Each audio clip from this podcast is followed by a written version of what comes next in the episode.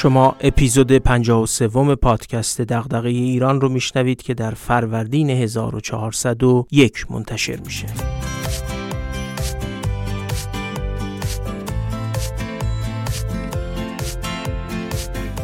من محمد فاضلی هستم و تو این پادکست از کتابا و متونی میگم که میشه از اونها مباحثی درباره توسعه و بهبود مسائل جامعه ایران رو یاد گرفت یا حداقل به سوالاتی از جنس دغدغه ایران بیشتر و بهتر فکر کرد.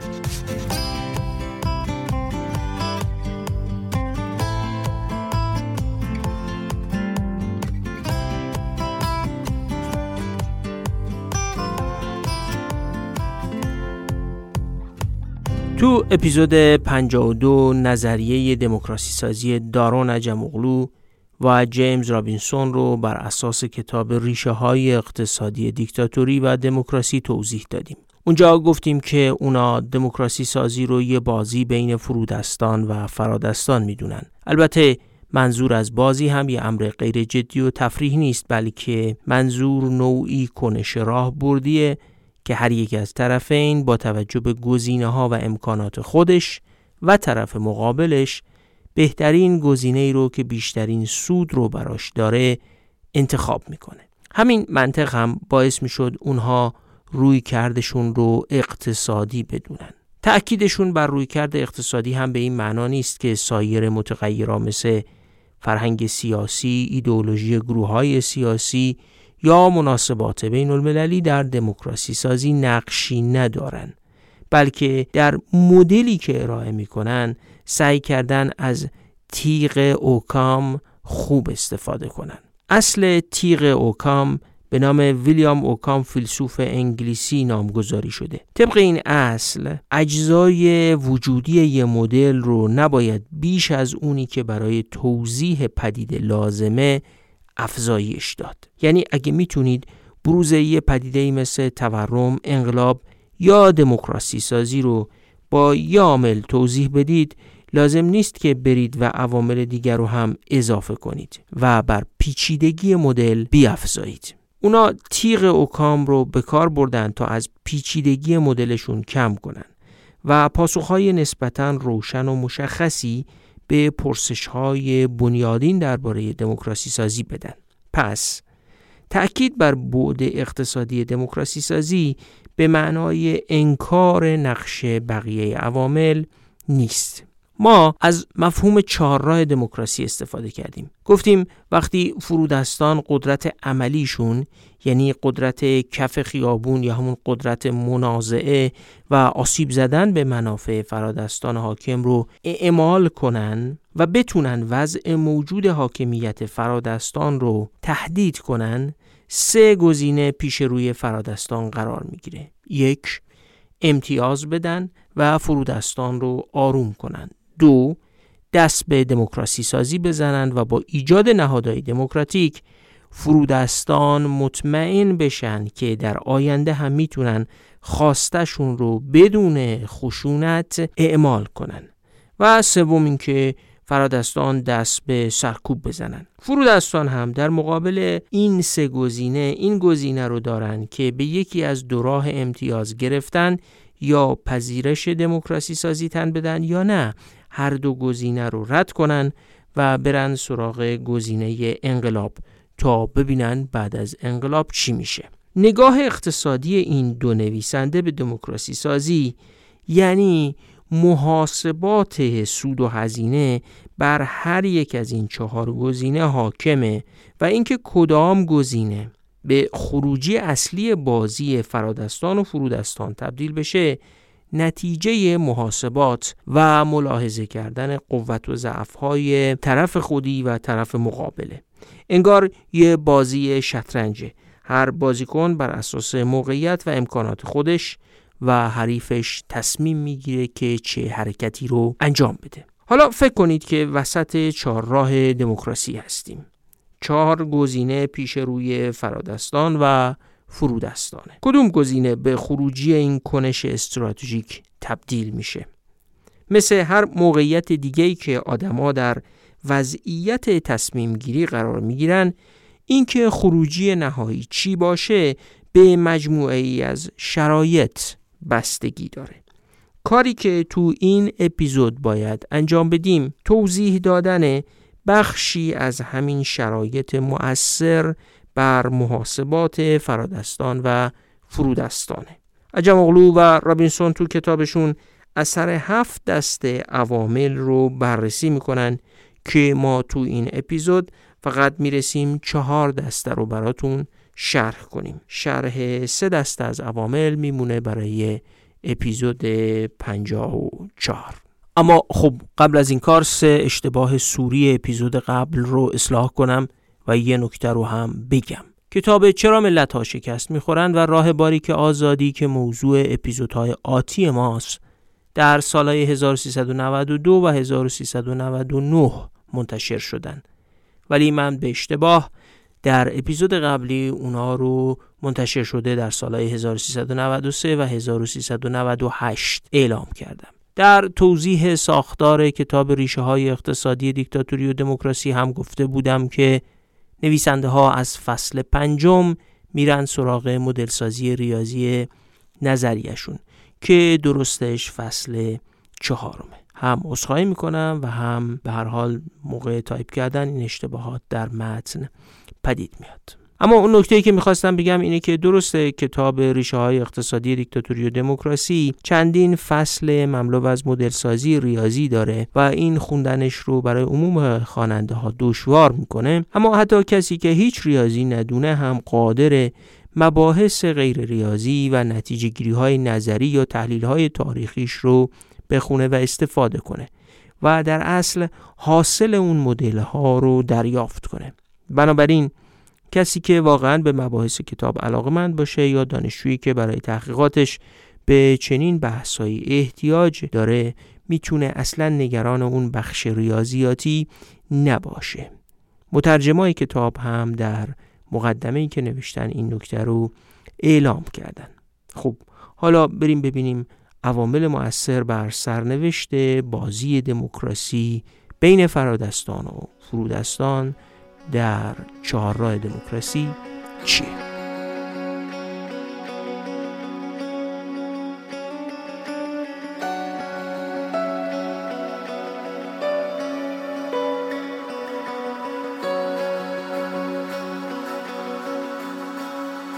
اولین عاملی که هم بر دموکراسی سازی اثر گذاره و هم بر تحکیم دموکراسی مؤثر جامعه مدنی دو سطح از جامعه تقریبا همیشه هستند. اول سطح خانواده و روابط دوستانه و بین اعضایی که نسبتهای نزدیک با هم دارن و بنیاد روابطشون گرم و عاطفیه. دوم سطح حکومت یعنی جایی که روابط کاملا رسمی مبتنی بر سلسله مراتب و البته روابطی بدون بود عاطفی و اصطلاحا رسمی و سرد وجود داره. جامعه بدون این دو تقریبا وجود نداره.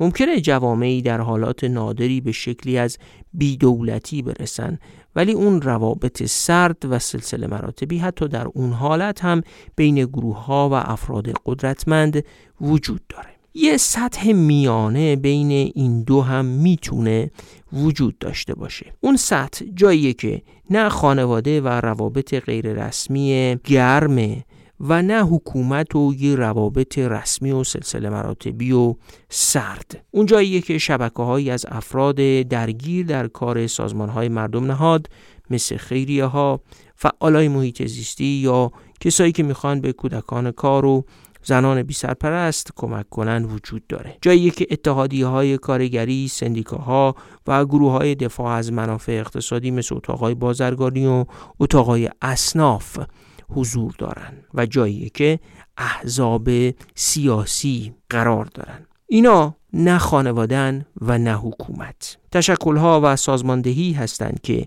هدف نهاییشون تبدیل کردن نیروی فردی آدمها به نیروی جمعی و حل کردن معمای کنش جمعیه. آدمها به تنهایی نمی‌تونن از منافع خودشون دفاع کنن. یه بار قبلا گفتم که آدما مثل حیوانات نیستن که نیش، شاخ، دندون یا پای فرار و پر پرواز برای دفاع از خودشون داشته باشن. آدما با تشکیل دادن سازمان از خودشون و منافعشون دفاع می‌کنن.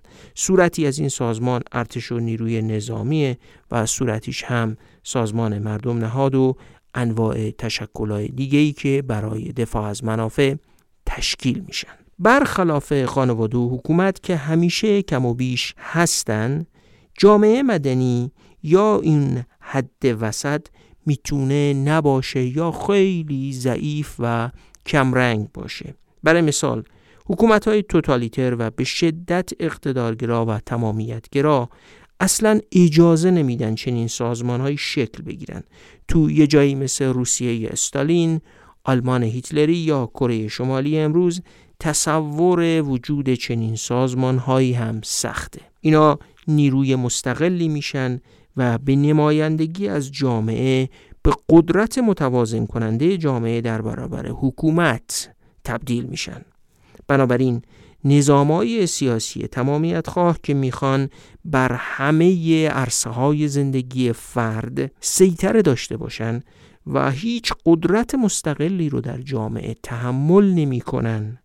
مایلن جامعه مدنی تضعیف بشه و حتی به کلی اون رو از بین ببرن. نویسنده های کتاب ریشه ها معتقدن اصلا همون نقطه آغاز دموکراسی سازی یعنی ظرفیت فرودستان برای به چالش کشیدن و تهدید کردن منافع فرادستان و تهدید موثر در جهت انقلاب از همین جامعه مدنی حاصل میشه. به نوشته خودشون وقتی جامعه مدنی نسبتا توسعه یافته باشه و اکثریت شهروندان سازماندهی داشته باشند انجام سرکوب کار دشواری میشه. جامعه مدنی قوام یافته و سازماندهی شده هم برای شروع فرایند دموکراسی سازی یعنی تهدید کردن منافع فرادستان و هم برای سیانت از دموکراسی و تحکیم اون ضرورت داره. جامعه مدنی قدرتمند می‌تونه محاسبات فرادستان برای اینکه بزنن زیر میز دموکراسی و روند رو به سمت اقتدارگرایی معکوس کنن اثر بذاره.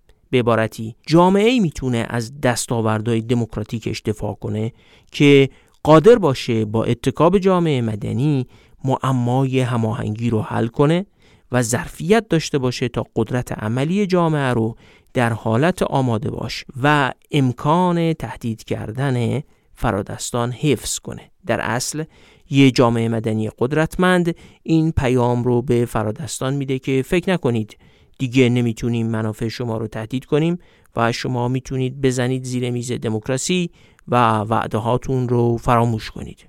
ما اونقدر قوی هستیم که هر وقت اراده کنیم قدرت عملی رو نمایش بدیم و بنابراین به نفع هممونه که بازی دموکراسی رو رعایت کنیم. پس یه جامعه مدنی قوی به دو جهت روی محاسبات هر دو طرف فرادستان و فرودستان تأثیر می‌ذاره. اول فرادستانن که می‌بینن فرودستان سازماندهی و جامعه مدنی قوی دارن و بنابراین قادرن منافعشون رو تهدید کنن. سرکوب کردنشون هم هزینه برداره و بنابراین تمایلشون به دموکراسی سازی افزایش پیدا می‌کنه و بعد از دموکراسی سازی هم انگیزشون برای برگردوندن اقتدار گرایی کاهش پیدا می‌کنه. خود فرودستان هم وقتی جامعه مدنی قوی دارن راحتتر می‌تونن دموکراسی سازی رو بپذیرن و از خیر انقلاب بگذرن. چون قادرن راحتتر و به محض اینکه فرادستان قاعده بازی دموکراتیک رو نقض کنن قدرت عملیشون رو بروز بدن و در اصل به موازنه تهدید با فرادستان برسن. بنابراین به اتکای این قدرت دموکراسی سازی و نه انقلاب رو می‌تونن راحتتر بپذیرن.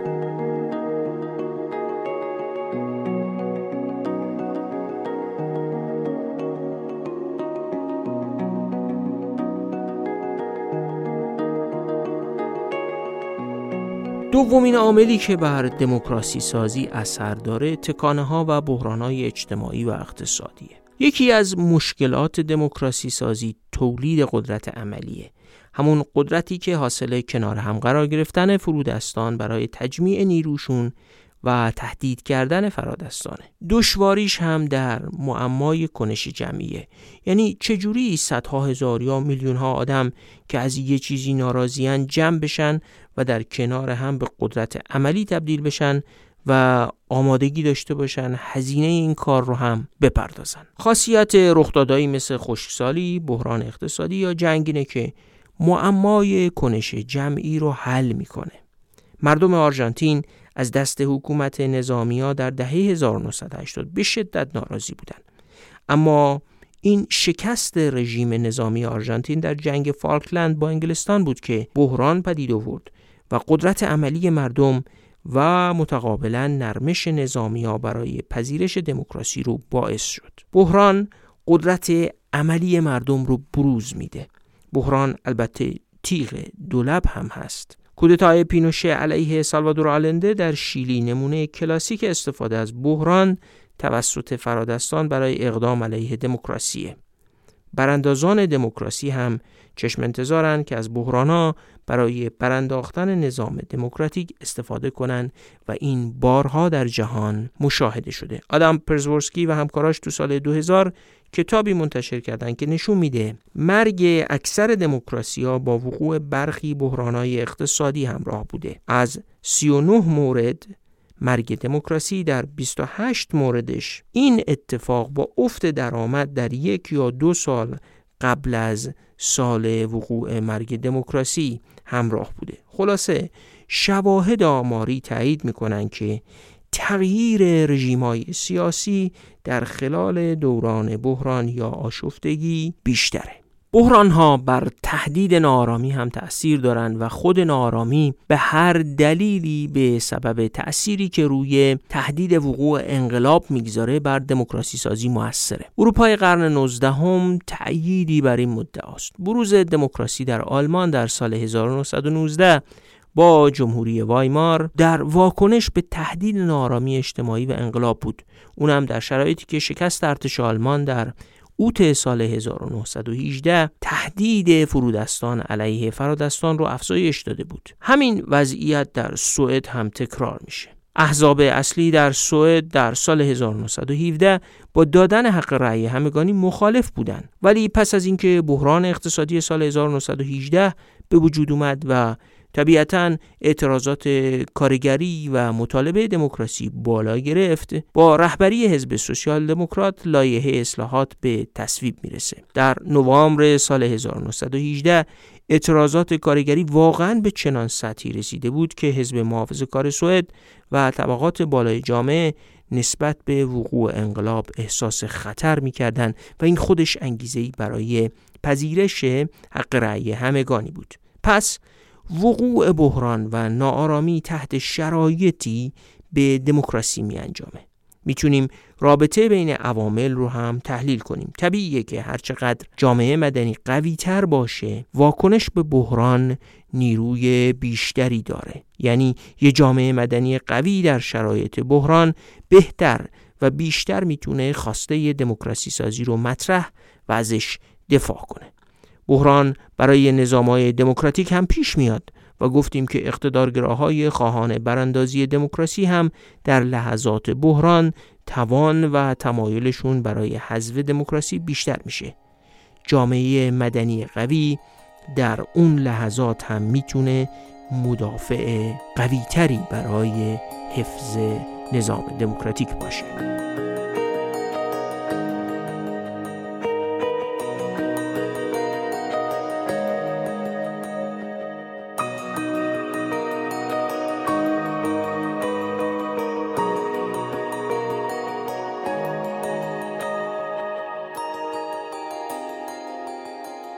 عامل سومی که خیلی روی محاسبات فرادستان اثر می‌ذاره ساختار اقتصادی، منابع درآمد و ترکیب ثروت اوناست. یکی از درخشانترین و مهمترین فرازهای تحلیل عجم و رابینسون هم مربوط به همین عامله. ادبیات دموکراسی سازی مملو از متون و مطالعاتی که نشون میدن زمیندارا بیش از صاحبان سرمایه های صنعتی و انسانی به حفظ قدرت سیاسی غیر دموکراتیک علاقه دارند و در ادبیات دموکراسی سازی زمینداری عامل ضد دموکراسی تلقی میشه. منطق استدلال عجم اغلو و رابینسون اینه که مالیاتگیری از زمین راحت تر از مالیاتگیری از سرمایه فیزیکی و انسانی غیر زمینه. با دموکراسی سازی اکثریت فرودستان ممکنه به سمت انجام اصلاحات ارزی تقسیم عراضی زمیندارا یا تصویب مالیات بر زمین برن کما اینکه تجربه تاریخی هم این رو تایید می‌کنه. مالیات گرفتن از زمین کار به نسبت ساده تریه تا مالیات گرفتن از سایر فعالیت های اقتصادی. نمیشه زمین رو برداشت و از کشور خارج کرد و اداره کردن زمین مصادره شده هم خیلی ساده تر از اداره کردن کارخونه یا سایر دارایی هاست. مصادره کردن کارخونه هم می‌تونه اتفاق بیفته اما اداره کردنش راحت نیست. کار صنعتی خیلی پیچیدگی بیشتری داره و مدیریتش هم سخته. اعتماد و نیروی انسانی متخصص خیلی بیشتری لازمه. نیروی کار کشاورزی بر روی زمین خیلی کمتر به خلاقیت یا ویژگی های لازم برای کار صنعتی نیاز داره و حتی با بردهداری یا خشونت فیزیکی هم میشه نیروی کار کشاورزی رو وادار به تولید کرد کما که در طول تاریخ هم همین اتفاق افتاده. همین امر استفاده کردن از خشونت رو برای فرادستان زمیندار جذاب می‌کنه. ولی صاحبان صنایع بالاخص صنایع پیشرفته و پیچیده به واسطه خشونت سرمایه فیزیکی و انسانیشون از دست میره یا به شدت خسارت می‌بینه و بنابراین بیشتر مایلن که اداره کردن جامعه و کسب درآمد و خلق ثروت براشون از مکانیسم های غیر خشن صورت بگیره. و بنابراین تمایلشون به دموکراسی سازی بیشتره. بگذارید شکل سادش رو اینجوری بگم. فرودستان در یه جامعه که کشاورزی و زمینداری قدرت فرادستان رو تهدید می‌کنن. فرادستان دست به سرکوب می‌زنن چون می‌دونن فرودستان به راحتی می‌تونن زمیناشون رو مصادره کنن و چون اداره کردن زمین کار راحتیه و فناوری بالایی نمی‌خواد و مثل کار صنعتی نیست پس می‌تونن اونا رو اداره هم کنن. به علاوه خود فرادستان می‌دونن بعد از سرکوب کردن فرودستان دوباره می‌تونن با خشونت و شلاق هم که شده از فرودستان تو مزارعی مثل مزارع کشت موز، قهوه یا گندم کار بکشن و درآمدشون رو داشته باشن. بنابراین در نظام هایی که زمینداری و چه غالب هست فرادستان ابایی از سرکوب کردن ندارن یا به نسبت سیستم های صنعتی تمایل بیشتری به استفاده از سرکوب دارن.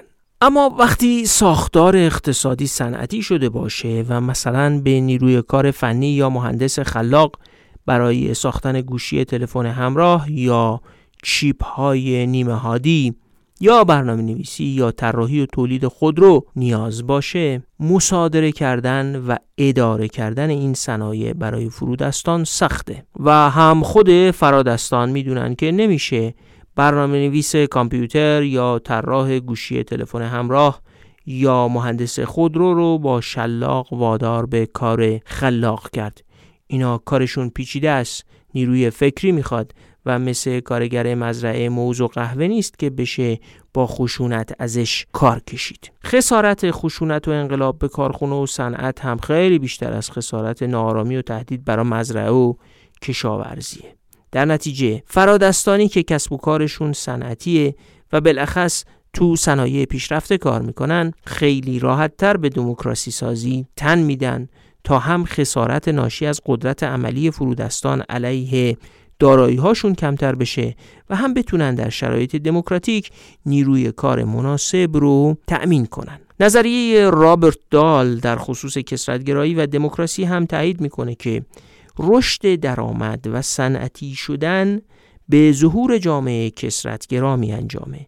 یه جامعه صنعتی انواع کارگرا، مهندسا، اصناف و تشکلها پدید میاره و خودش سبب تقویت جامعه مدنی میشه که همین امر هم هزینه های سرکوب رو شدیدن افزایش میده و همزمان هزینه های تحمل مخالفین رو پایین میاره اجمغلو و رابینسون مدعیان انباشت سرمایه به خودی خود برای ترغیب فرادستان به دموکراسی کافی نیست بلکه این تغییرات در ساختار دارایی های جامعه است که می‌تونه سرنوشت ساز باشه.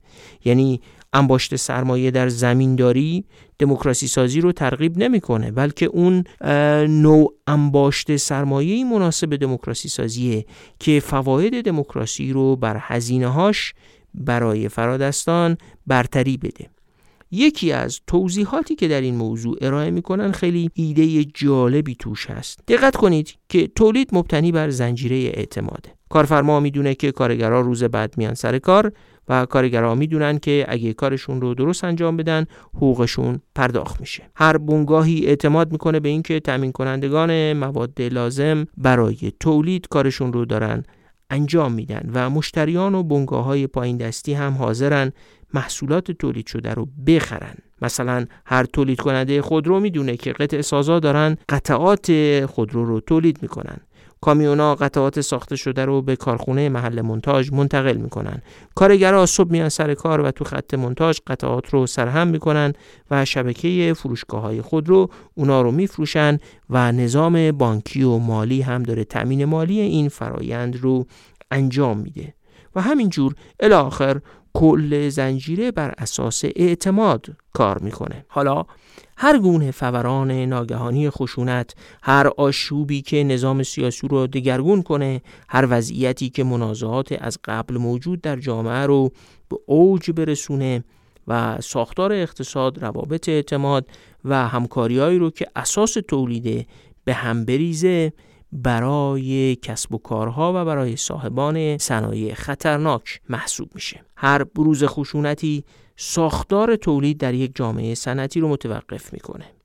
قطعزازا محصولشون رو دستشون میمونه حمل و نقل مختل میشه خودرویی تولید نمیشه و مصرف کننده هم به خودرو نمی‌رسه. برای همینه که به قول رابرت دال مدیریت کردن یه جامعه پیشرفته صنعتی با خشونت قوه قهریه و اجبار چنان محدودیت ها هزینه ها و ناکارآمدی ها و ناکارایی هایی به بار میاره که اعمال خشونت رو دشوار و گاه ناممکن می‌کنه. جامعه صنعتی مزرعه نیست که بشه با شلاق از گرده کارگر کار کشید. تو یک جامعه صنعتی پیشرفته نیاز به بوروکراسی پیشرفته بیشتر میشه و دستگاه خشونت دیگه برای اداره کردن جامعه کفایت نمی‌کنه. عجم اغلو و رامینسون تا اونجا پیش میرن که معتقدن در اقتصادایی که تکنیک های تولید به جای اینکه زمین بر باشن سرمایه بر هستند حالا چه سرمایه فیزیکی و چه سرمایه انسانی سرکوب و کودتا پرهزینه میشه. و از همین روه که فرادستانی که سرمایه گذاری سنگینی تو زمین می‌کنن نسبت به فرادستایی که در سرمایه فیزیکی یا انسانی سرمایه گذاری می‌کنن نوعا تمایل بیشتری به استفاده از زور برای حفظ غیر دموکراسی یا تضمین گذار به غیر دموکراسی دارن. اونا با مدل سازی ریاضی هم نشون میدن. احتمال بیشتری هست که جامعه سرمایه برتر دموکراتیک بشه چون کودتا آشوب و از همگسیختگی مرتبط با چنین وقایع خشونتباری روابط پیچیده اقتصادی رو از بین می‌بره. مدل سازی ریاضی نشون میده می‌تونیم با وضعیت جالبی مواجه بشیم که دو دستگی در فرادستان هم به وجود میاد. زمیندارا خواهان سرکوب و کودتا میشن اما صاحبان صنایع نه. می‌خوان دموکراسی پدید بیاد. ترجیحات صاحبان صنایع وقتی غالب میشه که شدت سرمایه صنعتی به حد کافی بالا باشه. عجم اغلو و رابینسون مدعیان که برای اولین بار تونستن توضیح بدن که چرا صنعتی شدن و ساختار اقتصادی صنعتی بیشتر به دموکراسی سازی تمایل داره. ایده عجم اغلو و رابینسون درباره تأثیر ساختار اقتصادی و ترکیب سرمایه بر دموکراسی سازی با نظرشون درباره اثر سرمایه انسانی تکمیل میشه. سرمایه انسانی یعنی مهارت، دانایی و آموزشی که در افراد تجسم پیدا کرده. و این سرمایه انسانی به طور طبیعی وارد سازوکار دموکراسی سازی میشه. آسیب زدن یا کشتن یه انسان آسونتر از نابود کردن یه قطعه زمین یا ماشینالاته بنابراین سرمایه انسانی بیشترین زیان رو از سرکوب و خشونت و کودتا می‌بینه. این تازه اون مواردیه که سرمایه انسانی آسیب جسمی می‌بینه یا فرد کشته میشه. در شرایط بحران، خشونت و کودتا سرمایه انسانی اصلا ناامید، بیانگیزه و بدون روحیه لازم برای کار میشه و حتی می‌تونه کشور رو ترک بکنه. پس فرادستانی که برای کسب درآمد به سرمایه انسانی وابسته باشند کمتر از خشونت استقبال می‌کنند و بیشتر به دموکراسی سازی تمایل دارند به این ترتیب تغییر ساختار اقتصادی از کشاورزی به صنعتی پیچیده در شدن ساختار صنعت و بالا رفتن سطح و سهم سرمایه انسانی در تولید بخت دموکراسی سازی رو افزایش میده. یه استدلال دیگه هم دارن. اونا معتقدن صنعتی شدن و تغییر ساختار اقتصادی بخت تحرک اجتماعی عمودی رو افزایش میده یعنی تحرک رو به بالا. فرودستان بیشتر امید دارند که در تحولات صنعتی جامعه به مراتب بالاتر و با ثروت بیشتر دسترسی پیدا کنند. به این ترتیب افراد فقیری که بر اثر تجربه تحرک اجتماعی بالا انتظار داشته باشند که خودشون در آینده ثروتمند بشن نرخ مالیات ستانی کمتر رو ترجیح میدن. اونا کمتر به گرفتن مالیات های سنگین از فرادستان تمایل پیدا می‌کنن. چون فکر می‌کنن خودشون هم یه روزی ثروتمند میشن و اگه نرخهای مالیات بالا باشه اون وقت مجبورن اونا هم مالیات بیشتری بدن. پس در فرایند دموکراسی سازی کمتر سراغ کارای بازتوزیعی میرن و همین خطر دموکراسی رو برای فرادستان کم می‌کنه و مقاومتشون در برابر دموکراسی سازی رو کاهش میده. همینجا بگم که چون یکی از متغیرهای مهمی که کتاب به عنوان عامل موثر بر دموکراسی سازی روش تاکید می‌کنه نابرابریه می‌تونیم رابطه بین نابرابری و ساختار صنعتی رو همینجا تحلیل کنیم. هرقدر تحرک عمودی بیشتر بشه و افراد احساس کنن که راحتتر می‌تونن از مراتب پایین نردبان ثروت و منزلت به مراتب بالاتر برسن. علا رقم نارضایتی از نابرابری می‌دونن که مسیر رو به جلویی دارن و قادرن این پلکانها رو بالاتر برن. و همین سبب میشه که انگیزه خشونت و انقلاب در اونها کاهش پیدا کنه و این خودش به دموکراسی سازی کمک می‌کنه. هم بر محاسبات فرودستان موثره و هم بر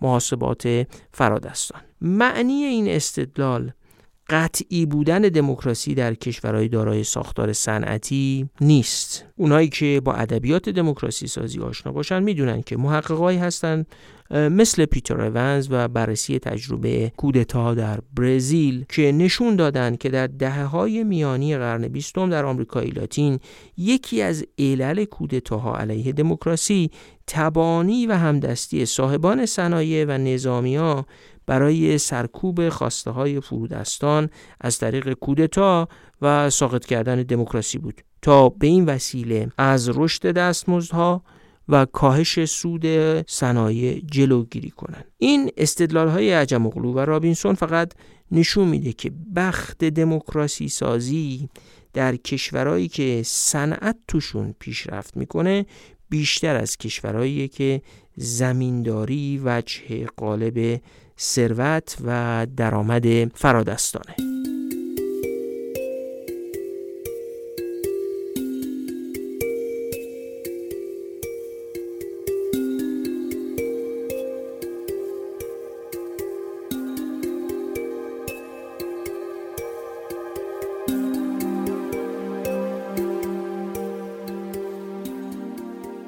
عامل چهارمی که روی محاسبات بازیگرا در دموکراسی سازی تأثیر خیلی مهمی داره نابرابری موجود در جامعه است. هر قدر نابرابری بیشتر باشه انقلاب گزینه جذابتری برای توده ها میشه چون با انقلاب کردن به مواهب بیشتری می‌رسن. نابرابری عاملیه که اعمال قدرت سیاسی عملی از طرف توده ها رو براشون جذاب می‌کنه. اگه نابرابری وجود نداشته باشه یا در سطح خیلی پایینی باشه اصلا برای توده ها نمی صرفه که با اعمال قدرت عملی وارد چالش با فرادستا بشن. هرچقدر از سطح نابرابری کم به سطح نابرابری بیشتر میریم انگیزه برای انقلاب کردن افزایش پیدا می‌کنه و محتمله که فرادستان برای جلوگیری از انقلاب به دموکراسی سازی تن بدن. البته نویسنده ها نشون میدن که این رابطه خطی و یک نواخ نیست. یعنی اینجوری نیست که هرچقدر نابرابری بیشتر بشه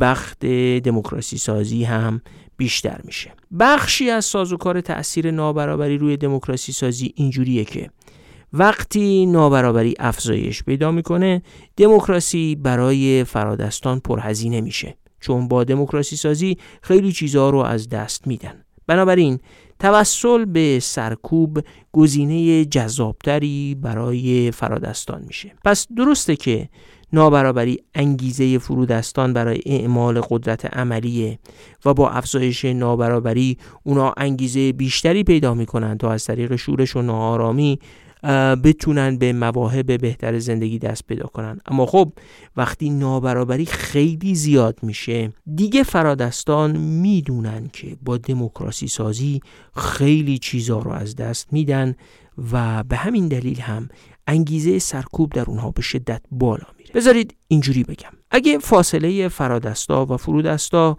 مثلا 100 واحد باشه بعض اقتصادی فرودستا باشه مثلا 100 و فرادستا باشه 200 فرادستا با دموکراسی مثلا 50 تا رو از دست میدن و فرودستا میشن 150 اونا هم میشن 150 و این می‌تونه براشون قابل تحمل باشه. اما وقتی فاصله فرادستا و فرودستا مثلا هزار واحده و بدونن که با دموکراسی سازی مثلا 900 واحد از برتریشون رو که حالا قدرت، ثروت یا امتیازات اجتماعیشون از دست میدن. دیگه انگیزه برای سرکوب پیدا می‌کنن. چون اون چیزی که دارن از دست میدن خیلی زیاده. میشه این رو معکوس هم تحلیل کرد.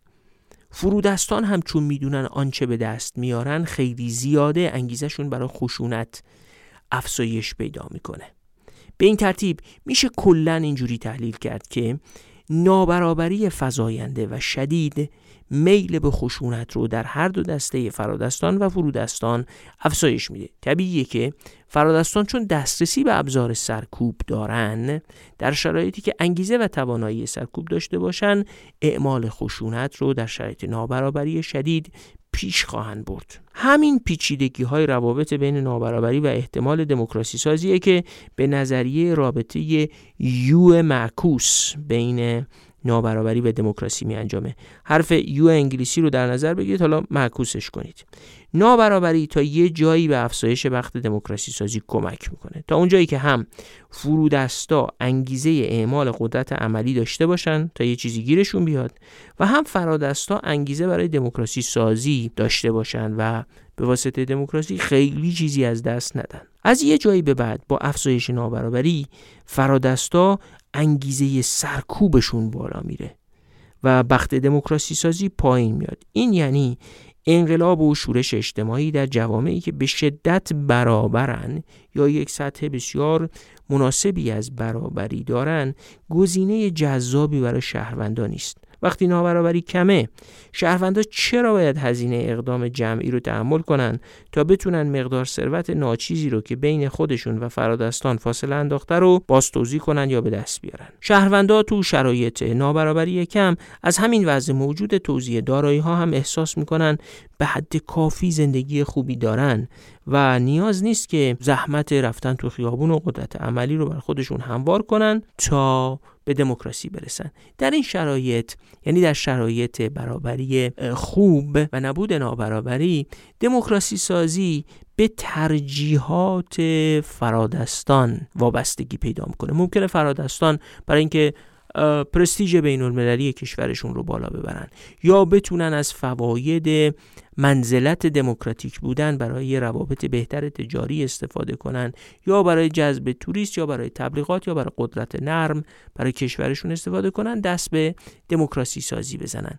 اینجاست که دیگه انگیزه فرودستان خیلی تعیین کننده نیست بلکه منافع فرادستان از دموکراسی سازی که اونها رو وادار می‌کنه به اینکه تن به دموکراسی سازی بدن. در وضعیت نابرابری شدید که آرژانتین نمونه اونه هم دموکراسی سازی سختتر میشه و با سرکوب شدید فرادستان روبرو میشه. هم دموکراسی رو تحکیم کردن سختتره. چرا؟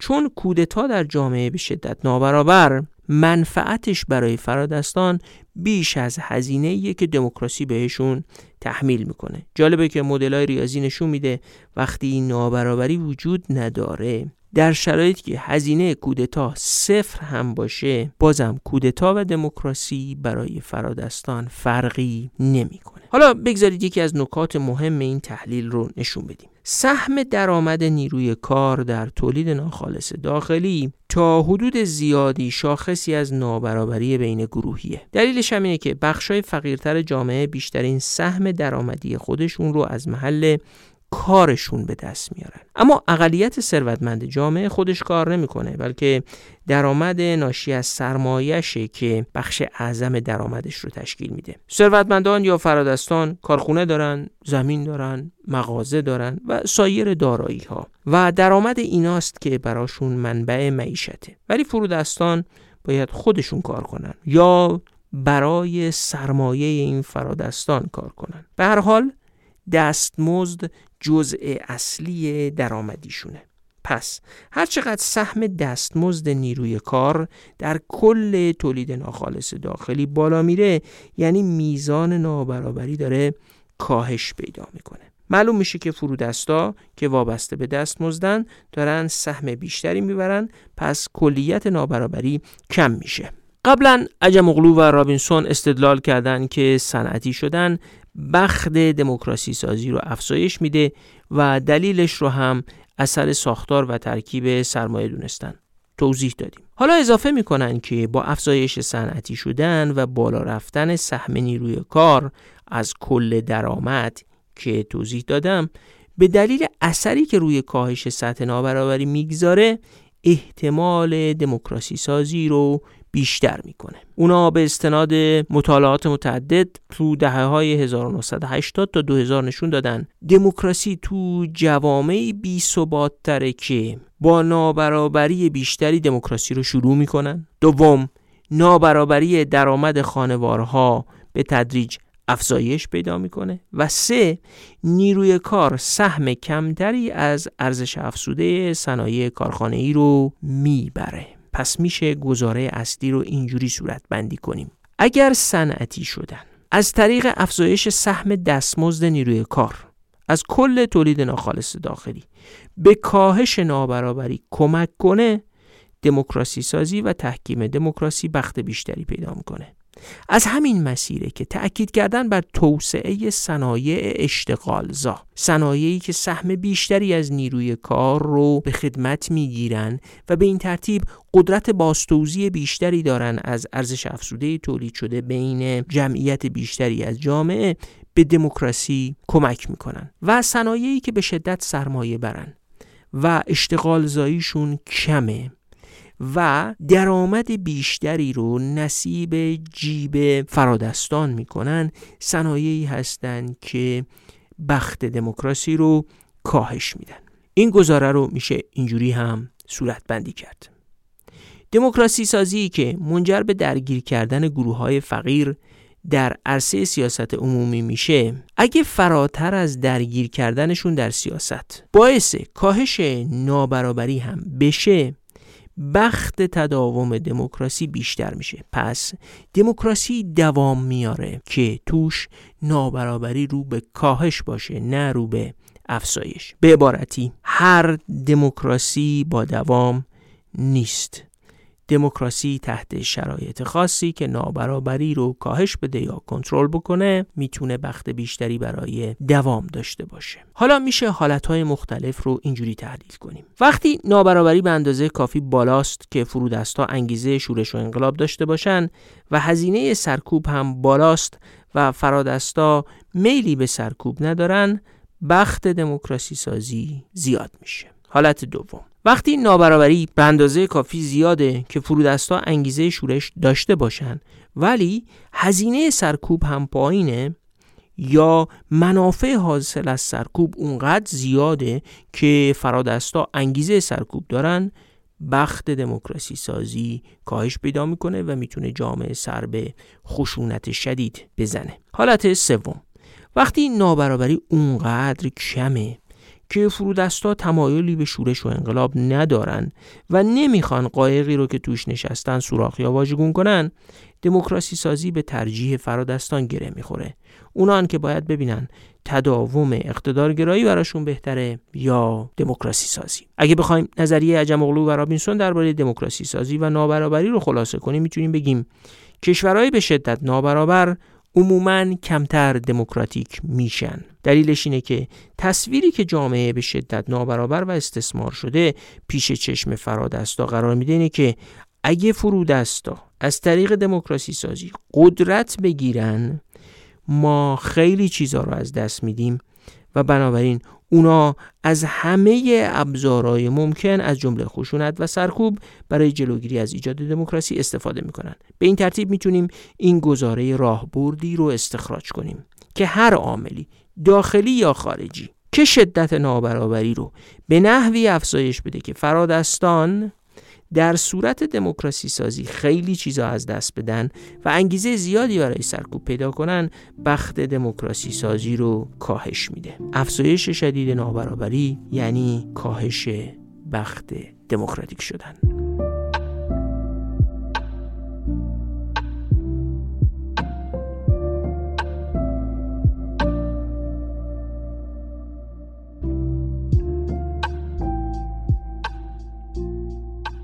این اپیزود رو با شرح همین چهار عاملی که تا اینجا گفتیم و بر محاسبات فرادستا و فرودستان موثرا جنبندی می‌کنیم و سه عامل دیگر رو که خودشون به همین اندازه شرح و تفصیل دارن می‌گذاریم برای اپیزود بعدی. ما تا اینجا می‌دونیم که از نگاه حجم و رابینسون دموکراسی سازی بازی راهبردی بین فرادستان و فرودستانه که در این بازی چهار گزینه پیش رو هست. امتیاز دادن فرادستان، تن دادن فرادستان به دموکراسی سازی، سرکوب کردن فرودستان توسط فرادستان و گزینه آخر اینکه فرودستان تصمیم بگیرن که امتیاز دادن و دموکراسی سازی رو بپذیرن یا اینکه نه رد کنن و برن دست به انقلاب بزنن. توضیح دادیم که عواملی که بر این محاسبات مؤثرن هفت عاملن که ما چهار عاملش رو در این اپیزود گفتیم. جنبندیش اینجوری میشه. اول جامعه مدنی هرقدر قدرتمندتر باشه بخت دموکراسی سازی و تداوم دموکراسی بیشتر میشه. دوم تکانه ها و بحران های اجتماعی و اقتصادی که مردم فرودست رو تشویق می‌کنن بر تردیدهاشون غلبه کنن بی خیال هزینه های اقدام جمعی بشن و بریزن تو خیابون یا هر کار دیگه ای که به صورت جمعی انجام بدن تا فرادستان رو تسلیم کنن اینها هم محرک دموکراسی سازی. اما خب توضیح دادیم که بحران و بیثباتی اثر معکوس بر تداوم دموکراسی هم داشته و اغلب دموکراسی ها در شرایطی سقوط کردند که مدت قابل توجهی بحران و بیثباتی رو تجربه کرده بودند. براندازان دموکراسی در زمانه بحرانی که فرصت مناسب برای کودتا و اقدام علیه دموکراسی پیدا می‌کنن پس بی ثباتی تیغ دو دمه. عامل سوم. ساختار اقتصادی جامعه و ترکیب دارایی های فرادستان روی دموکراسی سازی اثر تعیین کننده داره. توضیح دادیم که ساختارهای صنعتی و با اتکای زیاد به سرمایه انسانی خلاقیت و شبکه پیچیده ای از ارتباطات که کسب درآمد منوط به کارکرد اون شبکه باشه بخت دموکراسی سازی رو افزایش میده. چون خشونت. حالا چه از جانب فرادستان باشه چه از طرف فرودستان. به زیان این گونه صنایع بگذارید اینجا یه نکته ای از پژوهش‌های خودم بگم کره جنوبی در دهه 1980 گذار به دموکراسی و پایان یافتن حکومت نظامی ها رو بعد از 26 7 سال تجربه کرد. بخش مهمی از اون دهه به اعتراضات خیابانی و جنبش دانشجویی گذشت. در کنار همه عوامل دیگه‌ای که در پذیرش دموکراسی توسط فردستان کره نقش داشتن، این واقعیت مهم هم وجود داره که کره جنوبی در دهه 1980 یه اقتصاد صنعتی متکی به صنایع الکترونیک و بسیاری صنایع پیشرفته دیگه شده بود که به نیروی کار خلاق، سرمایه انسانی بالا و ثبات اجتماعی و اعتماد نیاز داشت. کره جنوبی اقتصاد زمینداری یا متکی به منابع خام نبود که بشه علا رقم نارضایتی بخش نخبه و سرمایه انسانی جامعه یا همون جنبش دانشجویی کف خیابون در دهه 1980 بازم خلق ثروت و درآمد کنه. گذار به دموکراسی راهبرد فرادستان برای جلب رضایت سرمایه انسانی هم بود. این همون استدلال مهم عجم و رابینسونه که نشون میده پیچیدگی اقتصادی و وابسته شدن فرادستان به سرمایه انسانی خلاقیت و شبکه های پیچیده اقتصادی که اکثریت شهروندان مولد اون هستن بخت دموکراسی سازی رو بالا می‌بره. جامعه ای که به هر دلیلی جنگ داخلی یا مثلا تحریم خارجی. صنایعش ضعیف میشن و از میزان پیچیدگی اقتصادی در اون کاسته میشه و خلق ثروت بر عملیات ساده بهرهکشی از منابع محیط زیست متکی میشه و دیگه فعالیت اقتصادی متکی به سرمایه انسانی درش انجام نمیشه یا دشواره بختش برای دموکراسی سازی کاهش پیدا می‌کنه.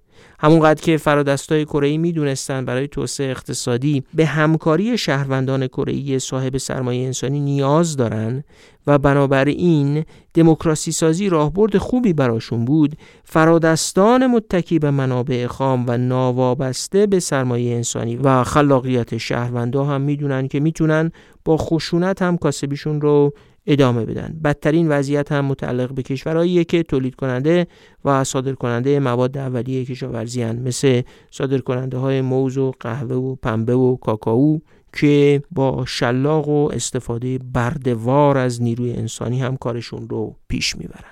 عامل چهارم نابرابری. نابرابری انگیزه اصلی فرودستان برای مشارکت سیاسیه اونا با مشارکتشون می‌خوان نابرابری رو کاهش بدن و به شرایطی برسن که به قول جیار استفنز فعال سیاسی انگلیسی سال 1839 هر کارگر عادی حق داشته باشه کتی مناسب بر دوش، کلاهی مناسب بر سر، سخفی مناسب بر بالای خانه و شامی مناسب روی میزش داشته باشد. نابرابری تا یه جایی هم انگیزه کنش فرودستان میشه. و هم فرادستان احساس می‌کنند با دموکراسی سازی چیز زیادی از دست نمیدن. اما وقتی نابرابری خیلی زیاد باشه فرادستان خیلی چیزا برای از دست دادن دارن و سرکوب رو گزینه بهتری برای خودشون محاسبه می‌کنن. پس نابرابری های خیلی کم و خیلی زیاد بخت دموکراسی سازی رو کم می‌کنن و نابرابری متوسطه که بخت دموکراسی سازی رو زیاد می‌کنه.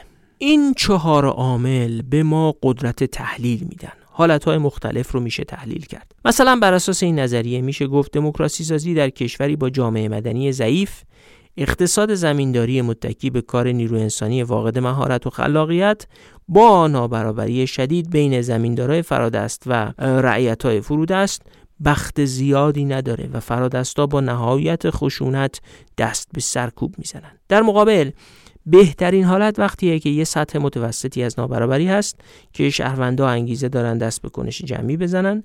همزمان اقتصاد هم صنعتی شده و پیچیده و متکی به نیرو و سرمایه انسانی خلاق است و ترکیب سرمایه فرادستان هم بیشتر صنعتیه و به بودن ثبات اجتماعی و سیاسی برای تداوم تولید وابستن.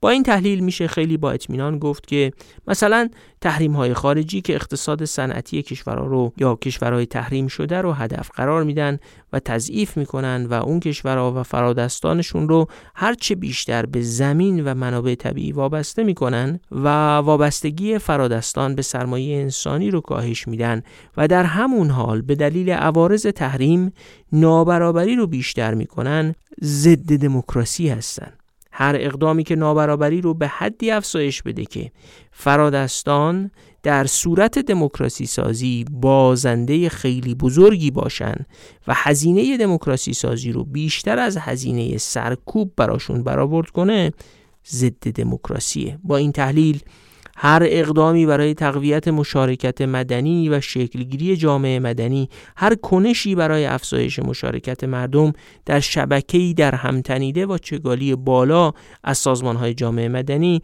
اقدامی در راستای افزایش بخت دموکراسی سازی به حساب میاد.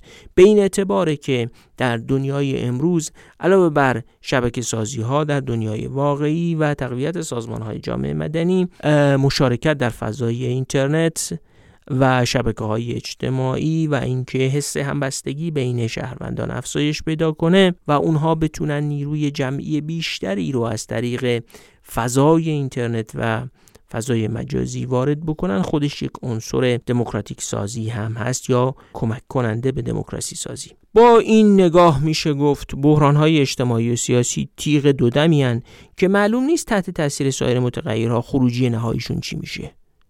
بحران می‌تونه نقطه آغاز دموکراسی سازی باشه ولی می‌تونه بسته به نوع واکنش فرادستان از اقتدارگرایی بیشتر یا به کلی بر افتادن یه دموکراسی نیم بند هم سر در بیاره. که خود همین واکنش فرادستان به بحران هم تحت تاثیر عواملیه که گفتیم در این اپیزود برخیش رو شرح کردیم و بقیهش رو در اپیزود بعد تشریح می‌کنیم. به این ترتیب نظریه دموکراسی سازی عجم اغلو و رابینسون در این حال که ساده است و تعداد متغیرها و بازیگرای کمی داره. یعنی دو گروه فرادستان و فرودستان رو به عنوان بازیگر ذکر می‌کنن و نفع اقتصادی رو به عنوان متغیر تعیین کننده در بر می‌گیره. ولی قادر تحت شرایط مختلف بینش های زیادی برای تشریح شرایط ارائه کنه و حتی توصیه هایی خیلی مهم برای راهبردهای دموکراسی سازی پیش روی فعالان اجتماعی سیاسی و شهروندا بذاره. در اپیزود بعدی وقتی سه مهم دیگه این نظریه رو مرور کنیم احساس می‌کنید که قدرت تحلیلی بیشتری هم از این نظریه به دست میاد. به عبارتی تحلیل ترکیب هفت عامل اگرچه پیچیدگی هایی داره ولی امکان میده تا بخت دموکراسی سازی و راهبردهای دموکراسی سازی در کشورها رو با دقت بیشتری تحلیل کنیم.